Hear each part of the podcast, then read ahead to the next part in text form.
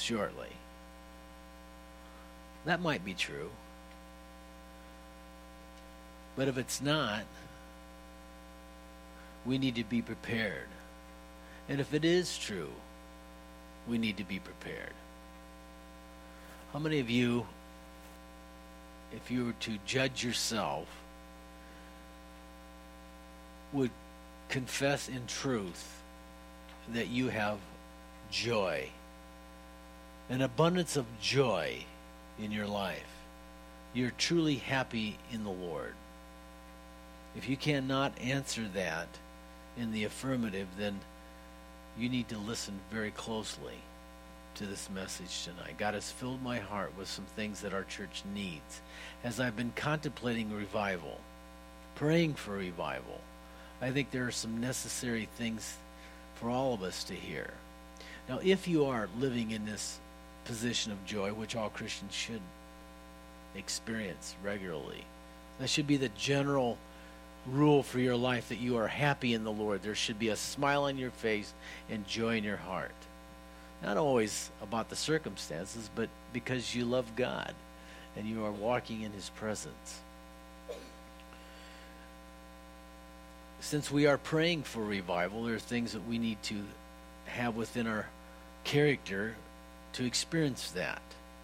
And once we've experienced revival in our hearts, there are things here that we need to maintain so that we don't fall into the traps and the ditches and the temptations that can lead to our downfall. The Bible tells us, Let him who thinks he stands take heed lest he fall. All of us are fallen. We all have to do the same things. None of us are exempt. For God is no respecter of persons. We all have to do the, do the same things if we're to experience the presence of God and the power of God and fulfill the plans and destiny purposes of God, that we might image Him perfectly, completely, as the Lord Jesus did. Now you may think, well, I've pretty well messed that up.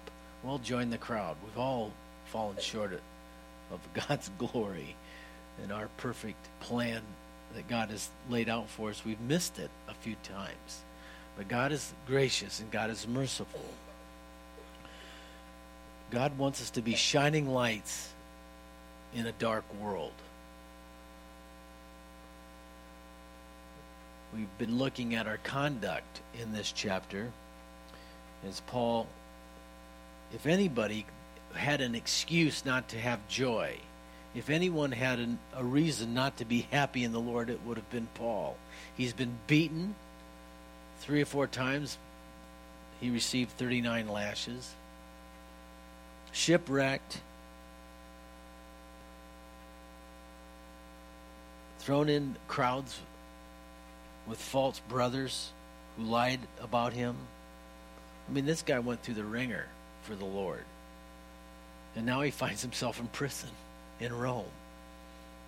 Maybe it's actually a, it's, a good place for him to rest. Maybe that's why he's so happy finally. All I got to worry about these guys is I'm chained to. I don't know. But he has joy in his heart because he's transcending his circumstances and he's focusing on the eternal God. And now he's relaying this message to the Philippians. He's praying for them. Whether I live or die, I am the Lord's, and I'm not sure what where to go. I mean, if I want to go to heaven, but maybe it's more needful for him to stay here. So he's he's having this whole contemplation going on in chapter one. But for me to live as Christ and to die as gain. What I shall choose, I do not know. I'm hard pressed. I don't really know. But then he gets into what really counts for the church. These people were facing trials. They were under persecution. They were suffering at the hands of the Judaizers. They were being lied to. How many Christians have been lied to by religious pastors who lay the law on the people of God, failed to impart the grace of God through the teaching of the word, and bring people into bondage Bring them to places where they're dependent upon the leadership of the church for their spiritual well being. How sad. The role of a pastor is to bring people to their dependence upon God, where they can learn to trust and walk with the Lord personally and have the victory imparted to them that Jesus died for. These things are in this book. It's a book of joy, it's a book of victory. Paul is telling and exhorting these people about their conduct, that they should be unified and of one mind. And in order to have that, they must possess what we're all given freely by the Holy Spirit, and that is the mind of Christ. Without the mind of Christ, none of us will experience the joy of the Lord. Without the mind of Christ, we will not have revival in our lives. Because in order to have life, that's what we're bringing back to life revival, is to, is, is to think as God thinks. And Jesus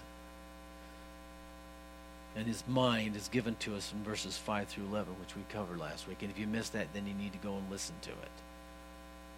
Because I can't reteach everything I've taught up to this point. All right?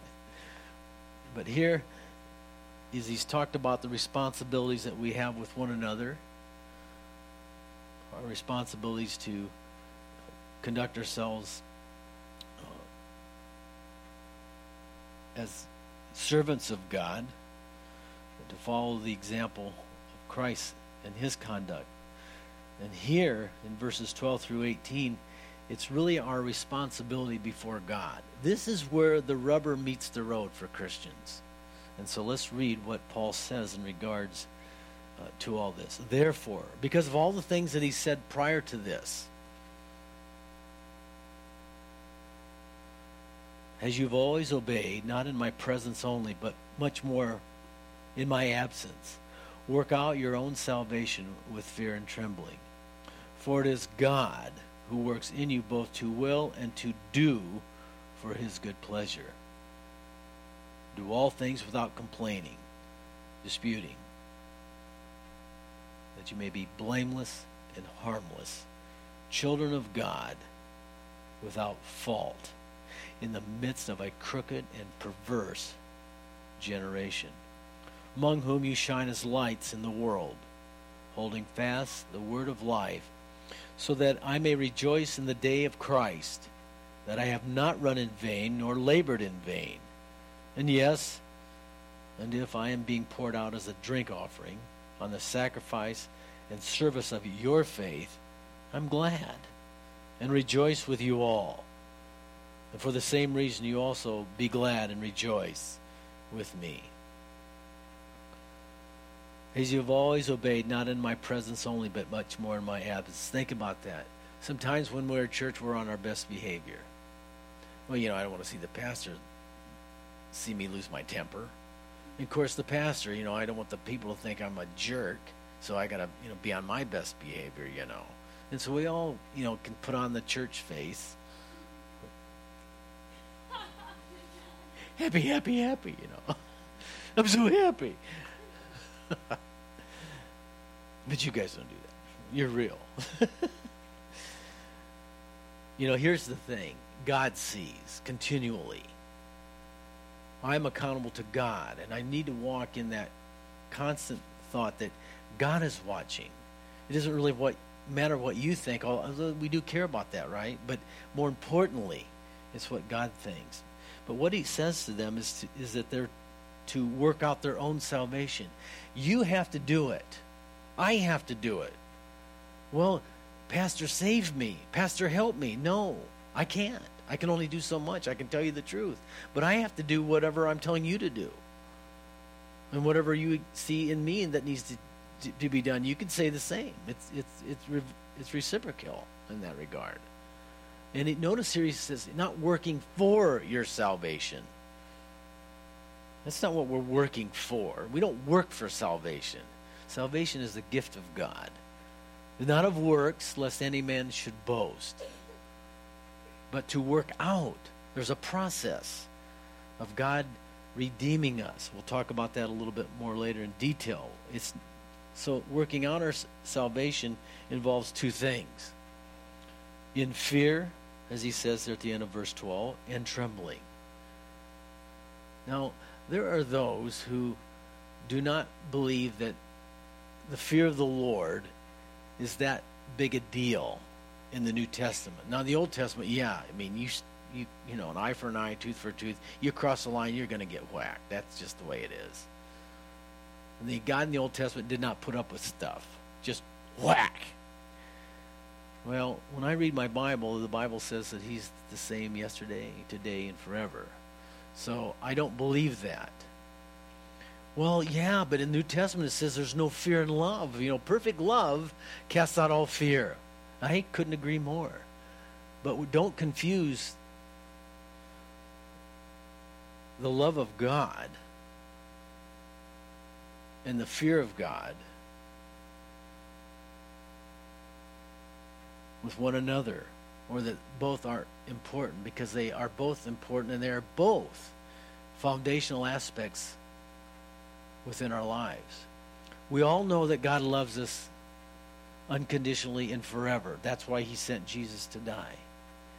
But the fear of the Lord, this is talking about respect, not the fear that comes upon our spirits because we lack love, but this is awe and respect of God. We are to live our lives in awe of God. I, I find this fascinating. I've been thinking on this for a decade or more. Turn with me to, and many of you know this, Isaiah 11. Now, these uh, verses 1 and 2, uh, 1 through 3, actually, Isaiah 11, 1 through 3, these are verses that are talking about Jesus. And I, I you know, I read, I've read this, you know, a, a few times in my life. And, and it just, every time was like, these seven qualities of of of the Messiah. Uh, there shall come a rod, a forth a rod from the stem of Jesse, a branch shall grow out of his roots. The spirit of the Lord shall rest upon him. One, the spirit of wisdom. Two, the spirit of understanding. Three, the spirit of counsel and might. Four and five, The spirit of knowledge. Six, and the fear of the Lord why would Jesus, why would he need this aspect of the Holy Spirit's work in his life? I mean, he's divine. He's God in the flesh. Why would he need this? Because there's something about humanity that we don't see God with our eyes, we walk by faith. We need this fear of the Lord. And fear of the Lord is not something that takes place in your brain. It's just like salvation. Salvation isn't, you're not saved because you believe a set of facts about Jesus. Well, I believe that he died on the cross. I believe that, so I'm saved. No. You are saved because you heard the truth. You heard the gospel and, it, and you embraced it in your heart. And you became a different person. You were born again. That's what we're talking about in regards to the fear of the Lord. It is a spirit wrought work that God etches in my heart. That I do not want to do anything that would offend my God. He is holy. In fact, this is what the whole law of Moses was really trying to convey to the people to these minute details. Don't do this because if you do it, you'll be defiled. I, the Lord your God, am holy, and therefore, as my people, you are to be holy. I mean, this is the command of the Old Testament. And these sacrifices were so precise, and they were they just were trying to convey that message. So I believe this whole idea of in fear is just utter complete respect for God. And and this is our prayer. By nature, we don't have this. We don't want to submit to authority. As soon as the authority leaves, we just, you know, let's just let's have fun now. Finally, you know, you know, mom and dad are not here now. Let's just have fun. Let's cut loose. We don't like authority by nature. We're rebellious. But this fear of the Lord, this fear and trembling, is how salvation is really brought about. And the idea of working it out is that we're growing, we're being sanctified. See, the other side of this is not only the fear of the Lord and awesome respect, it's the other thing that we need to respect in ourselves is our potential to fall. We need a healthy respect and understanding of how depraved our fallen nature is. There is nothing within our fallen nature that is redeemable. God does not redeem the fallen nature. He allows our spirits to be born again, and our souls are what are redeemed. Our fallen nature, He has one plan for it, and it's called the cross. Crucify the flesh, put to death the desires and the lusts of the flesh. So, John the apostle in First John chapter 2 talks about the lust of the flesh, the lust of the eyes, and the pride of life. These three are the issues that we have to deal with. These are the very issues that caught Adam and Eve and led to their downfall. Now, I want to turn to Jeremiah 32, 38. Jeremiah 32, verse 38.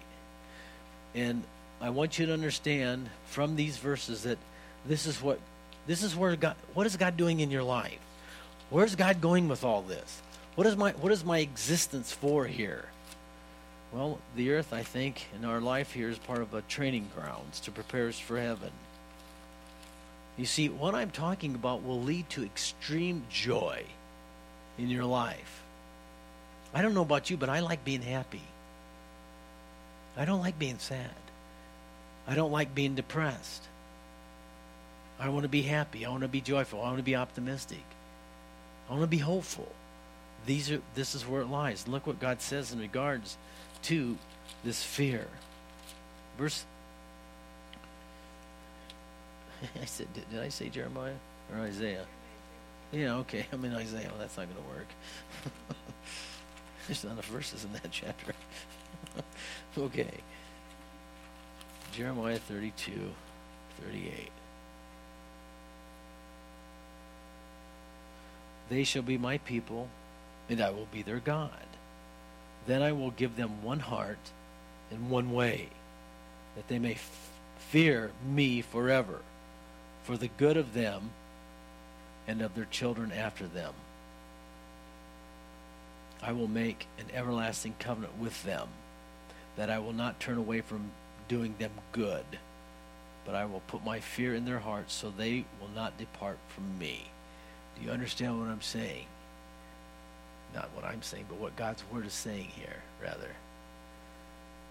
God wants to do you good. This is the whole idea of our salvation. God isn't up there like, okay, just go right ahead, son. Just just try me. Step on a line there and see what I do. I can hardly wait to crush you. I mean, I don't know. Some people have this jaded opinion of their Father in heaven. And they got this thing like, you know, if I step out of line, I'm going to get it. And they have no idea the, the compassion and the love that God has for us. It's because they're ignorant. They're ignorant of God's ways. They're ignorant of God's nature. And this is why we study God's Word so that we learn the nature and character of God and His ways so that we, we don't defile ourselves and we don't offend Him. And this is important. But I, I again, this whole idea of respect flies, our, flies in the face of our natural desires within our fallen nature. Turn with me to 2 Samuel 11 2. And I want to use David. I'm not picking on David. And God isn't picking on him. But David is a man after God's own heart. He is highly respected by the Jews, right up there with Abraham and Moses. He king, the best king they ever had. I mean, how many people does it say in the Bible that they had a, a heart after God? That's pretty amazing. But even a man of that stature and of that talent, I mean, the, the list of David's abilities, you know, a shepherd, a fighter, a warrior, a king. I mean, this guy was fearless. And he had so much integrity in not uh, rebelling against authority I mean, he could have taken Saul out a couple of times, but he wouldn't touch the Lord's anointed. Nor would he allow those that were following him to do that. I mean, this guy had it down. And yet, he had a rough patch in his life. In fact, it was so egregious that it his the last 20 years of his life, he suffered the effects of this sin. Now, God is able to forgive. And that's how God's forgiveness works. In a moment, in a single moment of time when you ask the Lord to forgive your sins, and we've all sinned, that sin is taken away. You are under the precious blood of his Son, the Lamb of God. We're all under that. But there are certain stingers that come with sins, and we have to live with some of that pain. But God even tempers that over time, as he did with David. It still was hard. He reaped what he had sown, and that's the bad part of it. But let's look at, so that we can learn and avoid. God doesn't want us to fall. God doesn't want us to make mistakes. But let's look here. And this is uh, 2 Samuel chapter 11, uh, the first few verses here. It happened in the spring of the year, at the time when the kings go out to battle, that David sent Joab and his servants with him and all Israel. And they destroyed the people of Ammon and besieged Rabbah. But David remained at Jerusalem. Then it happened one evening that David arose from his bed and walked on the roof of the king's house. And from the roof he saw a woman bathing, and the woman was very beautiful to behold. And so David sent and inquired about the woman. And someone said, Is this not Bathsheba, the daughter of Eliam, the wife of Uriah the Hittite? And David sent messengers and took her, and she became to him, and he lay with her.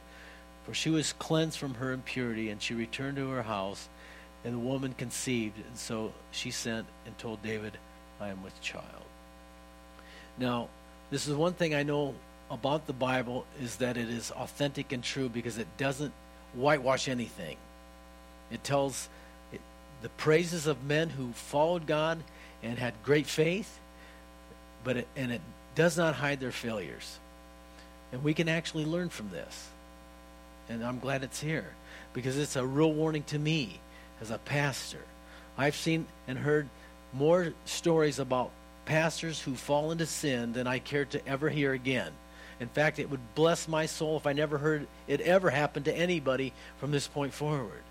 This is an egregious sin and a terrible testimony before the world.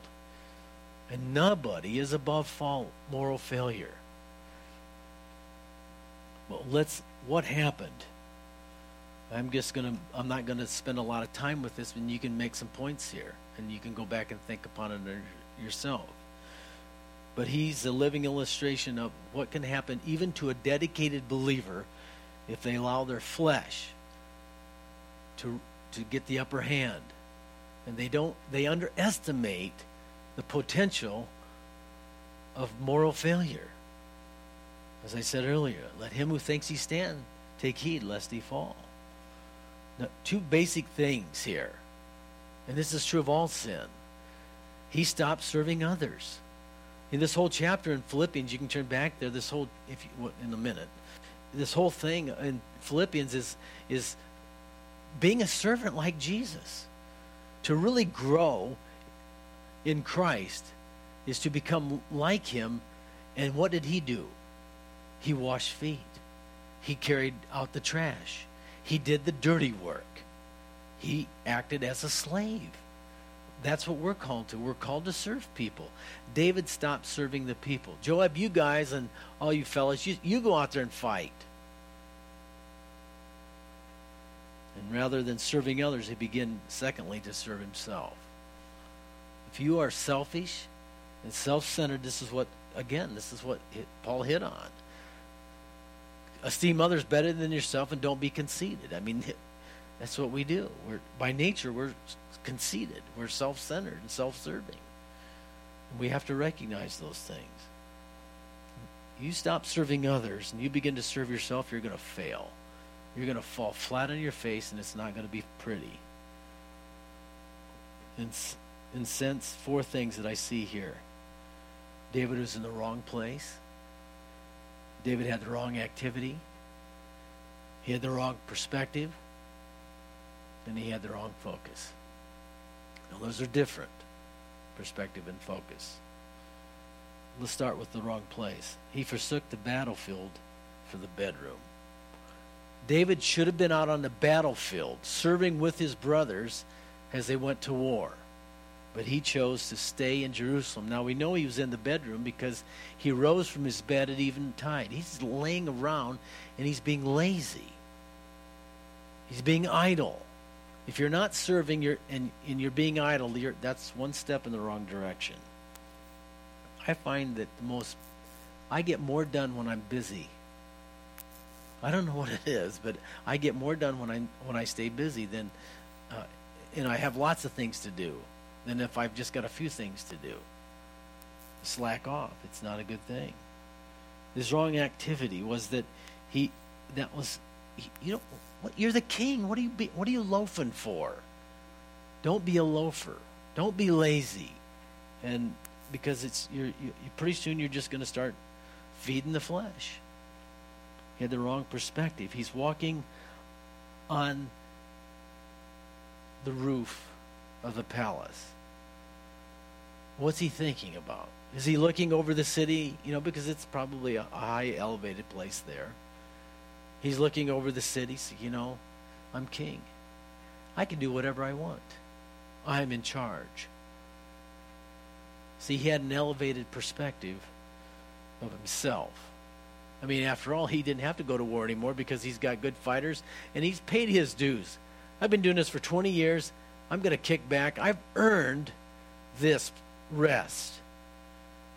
Don't ever tell that to yourself. Don't ever think retirement. You might stop working as you're working now, but don't stop working. Our labor is not done until we close our eyes for the last time. Keep that perspective. Don't think you've ever arrived. And if people put you on a pedestal, that's up to them. But don't you don't you stand on it. And he had the wrong focus. He looked out over the city and then, wow. And guys, why gotta watch our eyes? You know, women don't really have this issue, apparently. I don't know because I'm not a woman. but I don't have my gender confusion thing. I know who I am. we shouldn't go there. There's just something about, well, first of all, let's just admit it right now. The most beautiful thing God ever made of all his creation was a woman. And Eve was probably the most beautiful woman he ever that could, was ever created. And there's just something about that physical sight that's like, wow. We lose all self control and our imaginations go wild. That's fallen nature. That's what it does. We have no right to that. We have no right to focus on that. We can't do that. You have to train yourself not to do that. As Martin Luther said, you know, birds may land in your hair, but you don't let them build a nest. So take that to heart. To look once, that's going to happen. The second look is up to you. You can control that. Because if you start looking more than once, you are headed the wrong direction. You need to understand those things about yourself and about the fallen nature. Do not make any provisions for the flesh. David remained in Jerusalem. He rose from his bed. He walked on the rooftop. He saw a beautiful woman, and the rest is history. And that's a history that we don't enjoy reading. So I would say be careful of the lust of the flesh, the lust of the eyes, and the pride of life. We're fighting against the love of the world, the flesh, the world, and the devil.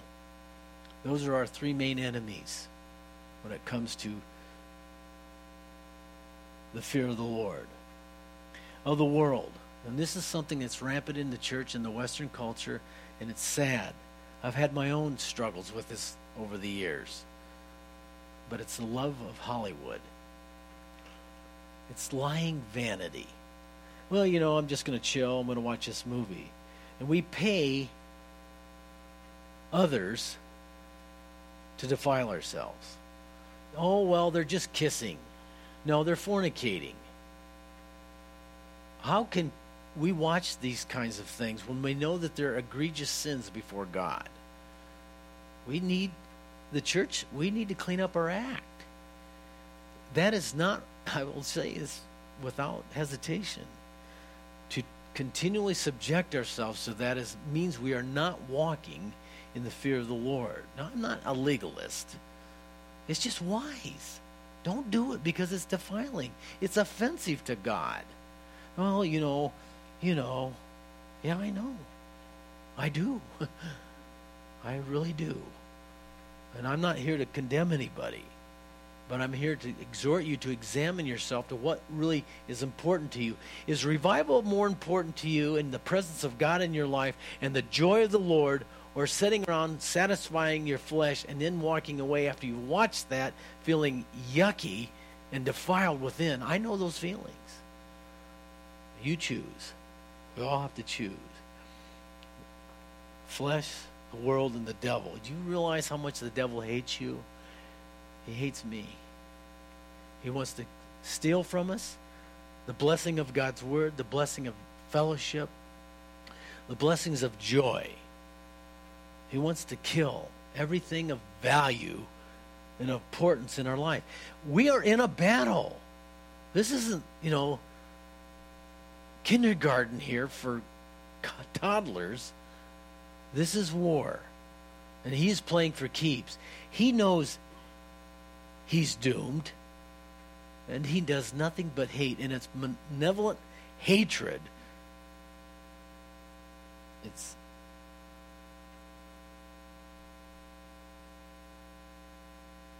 we find it very difficult to comprehend the evilness of evil. he finds joy in tormenting, destroying, killing. It brings satisfaction to him. Oh. And so this is just the first part here of the fear of the Lord. That's all there. Do you understand the trembling aspect now? Work out your own salvation in fear, in fear of the Lord, in trembling we are going to answer face to face with Yahweh. The one who sits upon the throne, we individually, I will stand before him and I will give an account for every word that I've uttered from the pulpit, every word I've uttered in my conversations with other people. That alone is. That's really scary.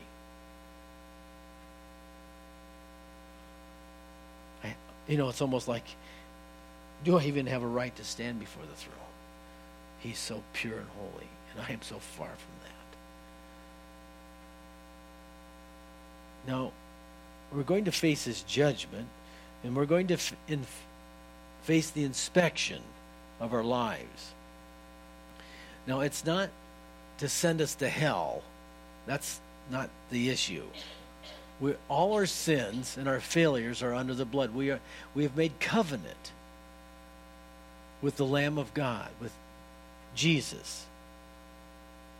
We are washed in the blood of the Lamb. The precious blood of his Son atones for our sin. There is no condemnation to those that are in Christ Jesus. You and I have no fear of retribution for our sins. We're forgiven. That is an incredibly wonderful thought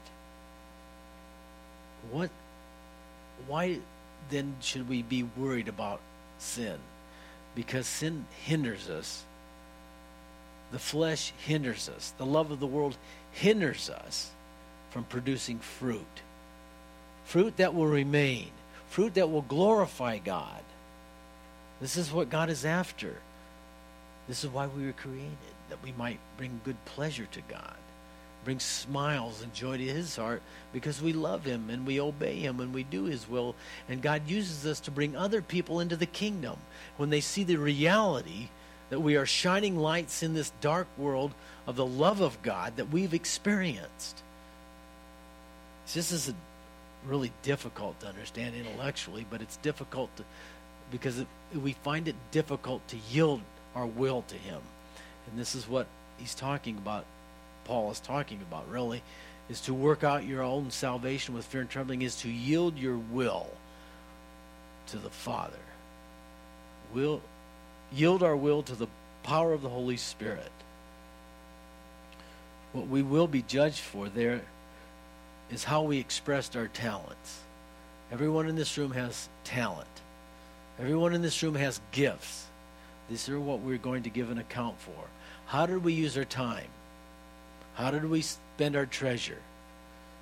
How did we use our talents? So it's a, an inspection of our stewardship.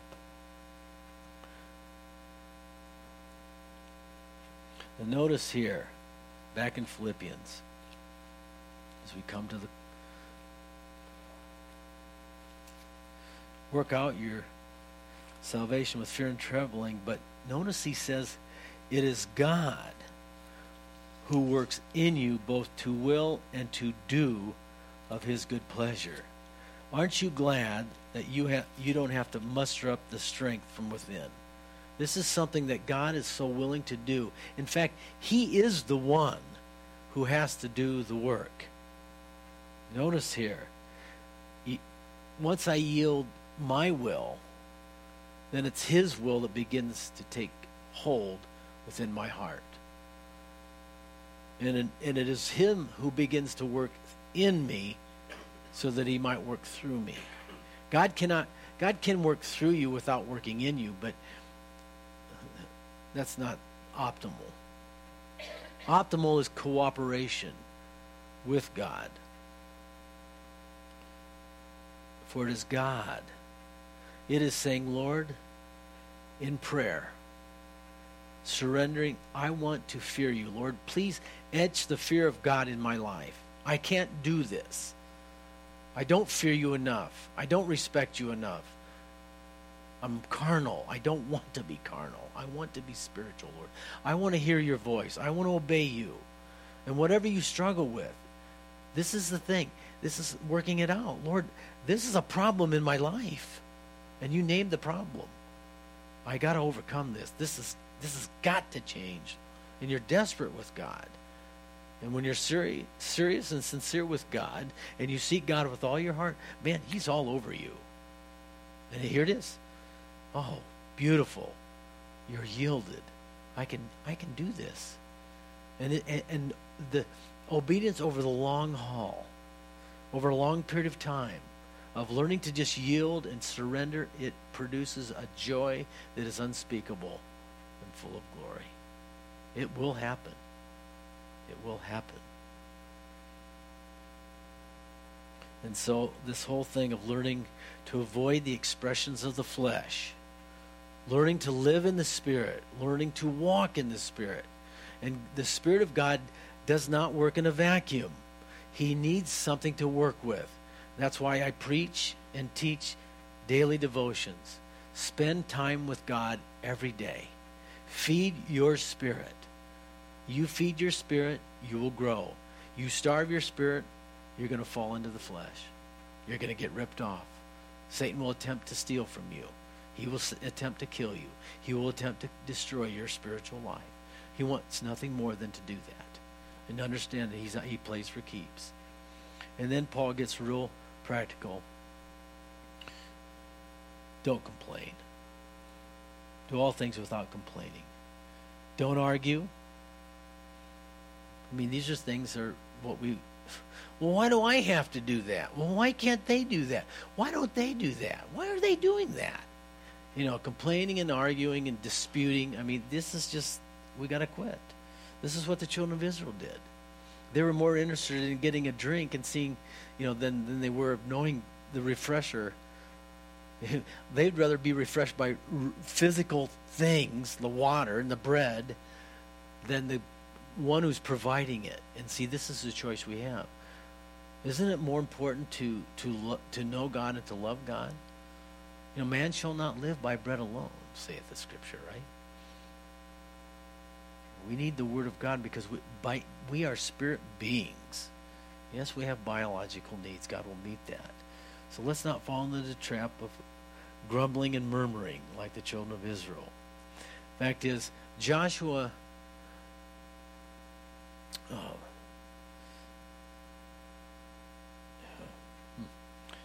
I can't remember. I'm trying to think of his last name. Joshua Wooden. He was John Wooden, the coach, who lived to be a hundred. His father taught him two sets of three. This is what I tried to. Uh, I never had it before when I was teaching my sons, but I'm giving it to my grandson and my granddaughter. And this would be good for you. It's good for me. It's good for anyone at any age.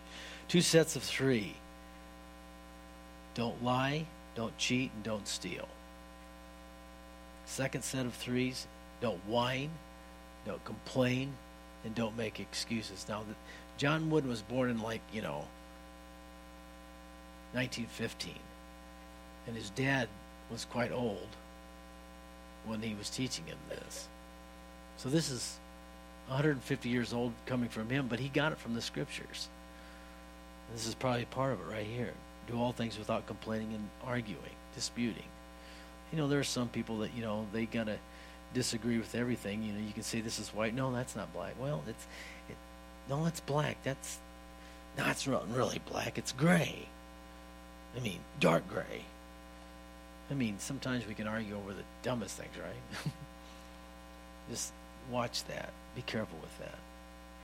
But what does he say here in this little list? Be become blameless, harmless children of God without fault in the midst of a crooked and perverse generation. He wouldn't have said that if it were not possible. Doesn't mean we're not, we might not fail in it, because we can. Blameless means innocent of wrongdoing. You can live that way. I can live that way. Harmless. I'm not causing other people harm. I'm not harming other people. I should be able to handle that one. You should be able to handle that one. Without fault means you're unblemished. You know, if you learn the long road of obedience, if you do those things, you'll get better at all this. It's just like kind of like riding a horse. The more you ride it, the better you get. Riding your bike, the more you ride it, the better you get. Going to the gym, the more you lift, the easier it gets. You can start adding more weight, actually. You know, this is what happens. These are natural outflows of sowing to the Spirit and reaping of the Spirit. And then the key to all this is in verse 12. Holding, or 16, verse 16. Holding fast the word of life. Holding on to something this is like having a legal document that says you own this property. You and I, because of what Jesus Christ did on the cross, have legal right to the blessings that he achieved by his life and through his death. What Jesus Christ wrought on the cross is now available to us. We have legal right. This is what he said in John's gospel. To those who believe on his name, to them he you he you have the right to become sons of God. It's legal. It's perfectly justifiable. And so in our union with Christ, because of his substitutionary sacrifice, because of the perfect life that he lived, the unblemished sacrifice, that is put on the ledger of your life and it's available to you. How many people are millionaires and yet they don't, spiritually speaking, yet they fail to draw on the account that's laid up for them? Would to God that we would draw upon what God has provided for us. And so, this covenant that we have with Christ this imparted righteousness is placed on our account. This is what Paul's talking about in his letter to the Romans. Our position is in Christ is justification. God treats us just as if we'd never sinned. And then the experiential position, what we experience day to day between now, the time we're born again, and the time we leave, is sanctification.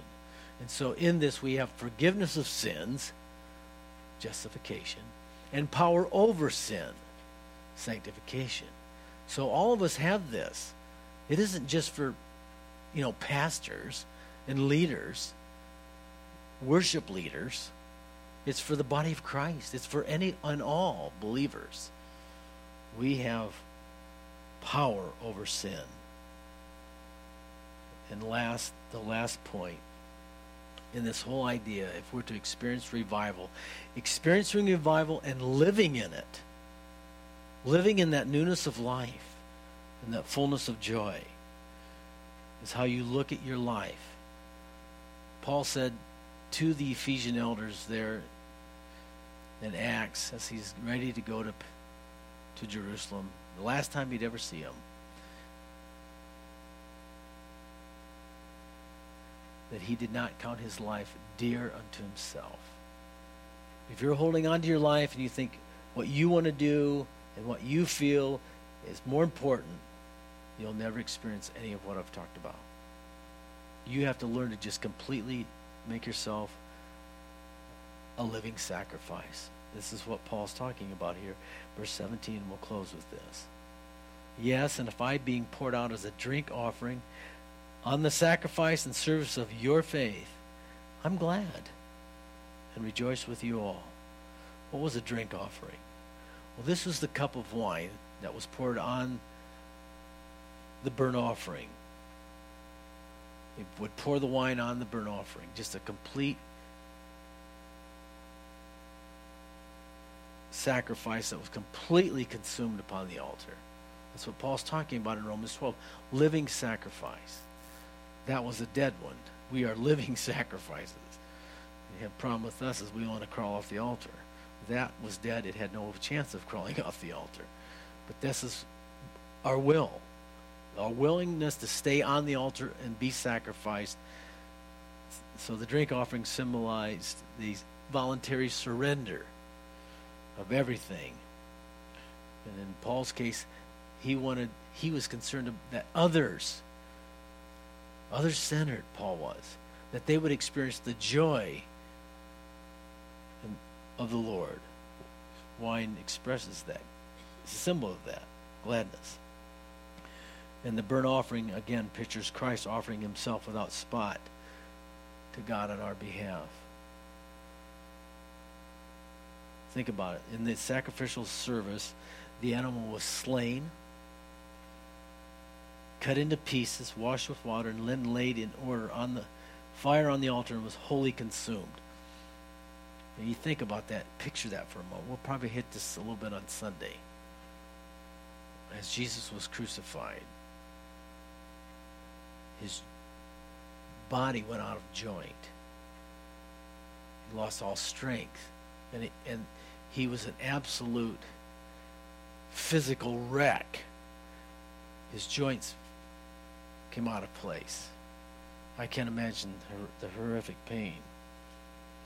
But this is this whole idea of cutting it, cutting the sacrifice in pieces, and then you know washing it and then putting it back on the altar in order, and it was just grotesque, awful. Oh, this is what we need to see in what Christ went through.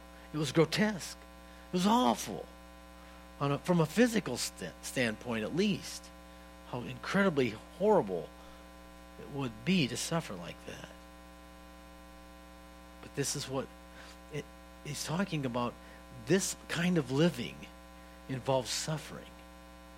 It is, su- it is suffering to deny the flesh. It is suffering to forsake the world. It is suffering to crucify the pride of life. But it to live otherwise is to consider God, our Father, as unworthy of our worship. Because that's what it is. When we come to this in our lives and we're willing to go this way, we are saying in our hearts, God, our Father, you are worthy of worship. You are worthy, the most worthy person for me to lay my life down. And this is what I want to do. Father, we ask that you do this work in us because as we've read tonight, Lord, it is you who works in us. Some of us may not be completely ready for what we've talked about, but Lord, you know how to bring many sons and daughters to glory. And so, Lord, what we are saying tonight, Lord, is that we have heard this truth, these, these hard to hear truths sometimes. And Lord, we're, we're willing to submit ourselves voluntarily because we know that this will bring the greatest joy and we'll experience life to its fullest extent on this side of heaven that we can. And so put your angels round about us. Protect us from ourselves. We don't want to fall. We don't want to, to bring reproach to your name. We want to truly love our neighbor as ourselves and to love you, Father, with all our hearts, with all our minds, with all our strength. And so we yield to you now. And we ask that you do this work as gently as you can in us and as thoroughly as needed for your name's sake. In Jesus' name, amen.